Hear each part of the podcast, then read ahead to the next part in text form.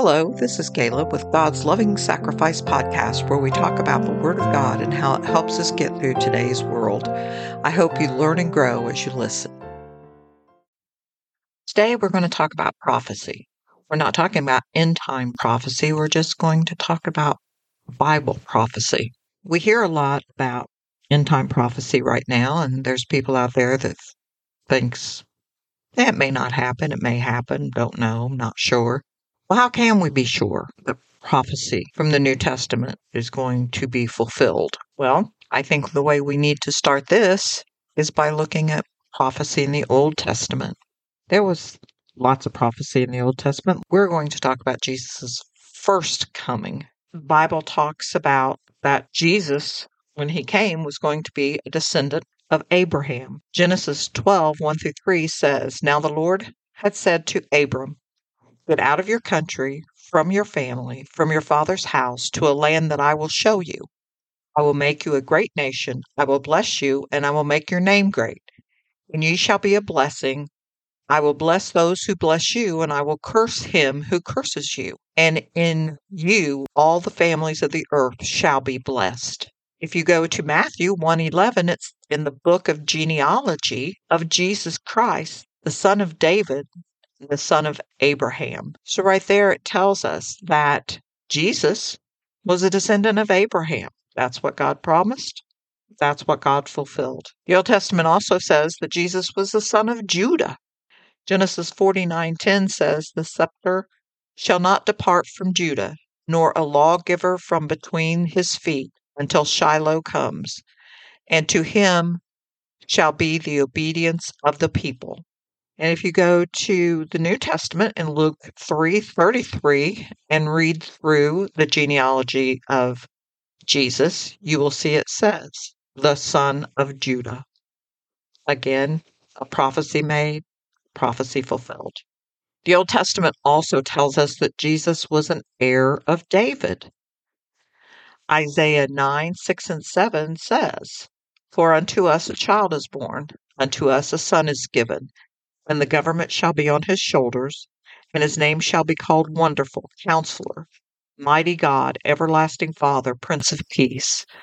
Of the increase of his government and the peace there will be no end upon the throne of David and over his kingdom, to order it and establish it with judgment and justice from that time forward, even forever. The zeal of the Lord of hosts will perform this. And if you go to the New Testament, Luke 123 says, Then the angel said to her, Do not be afraid, Mary, for you have found favor with God. And behold, you will conceive in your womb and bring forth a son, and shall call his name Jesus.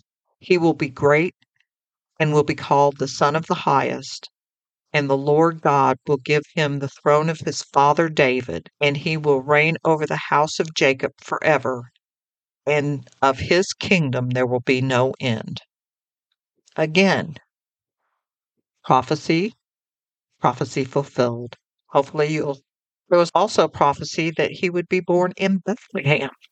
Micah 5 2 says, But you, Bethlehem, though you are little among the thousands of Judah, yet out of you shall come forth to me the one to be ruler in Israel, whose going forth are from of old, from everlasting. And in Luke 2 4 through 7 says, Joseph also went up from Galilee out of the city of Nazareth into Judea to the city of David, which is called Bethlehem, because he was of the house and the lineage of David, to be registered with Mary, his betrothed wife, who was with child. So it was that while they were there, the days were completed for her to be delivered. And she brought forth her firstborn son, wrapped him in swaddling clothes, and laid him in a manger because there was no room for him in the inn. As you see, the prophecies that God has showed us in the Old Testament are being fulfilled in the New Testament. One of the prophecies is that Jesus would be born of a virgin. Isaiah 7:14 says, "Therefore the Lord himself will give you a sign. Behold, the virgin shall conceive and bear a son, and his name shall be called Emmanuel. The New Testament, Matthew 1 22 and 23 says, So all this was done that it might be fulfilled which was spoken by the Lord through the prophet, saying, Behold, the virgin shall be with child, and bear a son, and they shall call his name Emmanuel, which is translated God with us. And another prophecy is that Jesus would be the Son of God. Psalms in the Old Testament 2 7 says, I will declare the decree. The Lord has said to me, You are my son. Today I have begotten you. And in the New Testament, Matthew 3 16 through 17 says, And when he had been baptized, Jesus came immediately from the water, and behold, the heavens opened to him. And he saw the Spirit of God descending like a dove and alighting upon him. And suddenly a voice came from heaven saying, This is my beloved Son, whom I'm well pleased. I just love that scripture. It also says in the Old Testament that he would be rejected. Isaiah 53 3 says, He is despised and rejected by men, a man of sorrows and acquainted with grief. And he hid, as it were, our faces from him. He was despised, and we did not esteem him. And in the New Testament, in John 1:11, it says, He came to his own, and they did not receive him. Another prophecy, another fulfillment. The Old Testament says that he will be betrayed. Psalms 41 9. Even my own familiar friend, in whom I trust, who ate my bread, has lifted up his heel against me. Matthew 26, 48 through 50 says, Now his betrayer had given them a sign, saying, Whomever I kiss, he is the one, seize him. Immediately he went up to Jesus and said, Greetings, Rabbi, and kissed him. But Jesus said to him, Friend, why have you come? And one of the last things that we're going to talk about the prophecies is the fact that he was pierced. Zechariah 12:10 says, "And I will pour out on the house of David and on the inhabitants of Jerusalem the spirit of grace and supplication. Then they will look on me whom they pierced, Yes, they will mourn him as one mourns for his only son and grieves for him as he grieves for a firstborn.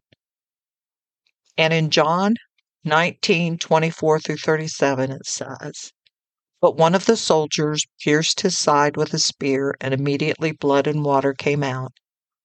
And he who was seen has testified, and his testimony is true, and he knows that he is telling the truth, so that you may believe. For these things were done that the scripture be fulfilled none of his bones shall be broken. And again, another scripture said, They shall look upon him whom they pierced. So, if we have these scriptures to show us that in the Old Testament there was prophecy and in the New Testament that prophecy was fulfilled, what kind of hope does that give us for the second coming? I was reading a book. It was called The Essential Guide to Bible Prophecy um, by Tim LaHaye and Ed Hindson. Um, and I love the way that they talked about how the Old Testament prophecies and the New Testament fulfillment, how that gave us hope and trust in the prophecies for God's second coming. I'm going to read part of what they said.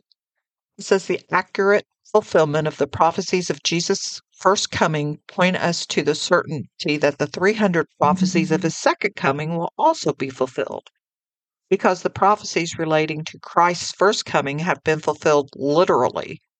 We can confidently expect that the prophecies relating to his second coming will be fulfilled equally as literally. We have every reason to believe that the trustworthiness of Bible's prophecies about the future, but we can only accept them by faith until the time of the fulfillment. And our faith in these prophecies is not based on a misplaced pious hope. Rather, it is based on literal fulfillment of prophecies from the past. This alone gives us a great confidence that the prophecies not yet fulfilled will indeed come to pass. The fact that Bible prophecies have been fulfilled in an exact and detailed manner assures us that in regard to prophecies not yet fulfilled, Christ will come again, just as he said in John 14 1 through 3. We can look forward to the unfolding of the future because we know it's under God's sovereign control. John's gospel ends by reminding us that in John 21 25. The world itself could not contain the books that could be written about Jesus Christ. But John himself, Jesus' personal disciple, states, These are written that you may believe that Jesus is the Christ, the Son of God, and that believing you may have life in his name. And that's in John 20 31. And I'm going to leave you with the scripture it talked about earlier, John 14 1 through 3. I just think this is a really wonderful, wonderful prophecy. It says, John 14 1 through 3. Let not your heart be troubled. You believe in God, believe also in me. In my Father's house there are many mansions. If it were not so, I would have told you. I go to prepare a place for you. And if I go and prepare a place for you, I will come again and receive you to myself, that where I am, there you may be also. I pray that you enjoyed today's episode. If you have any comments or questions, you can leave a message by contacting me on the website at www.godslovingsacrifice.com. And while you're there, you can catch up on all the other episodes, check out the reviews, and even read the blog. You can also leave a comment on Facebook at God's Loving Sacrifice. Thank you for spending time with us today. And until next time, may God richly bless and keep you.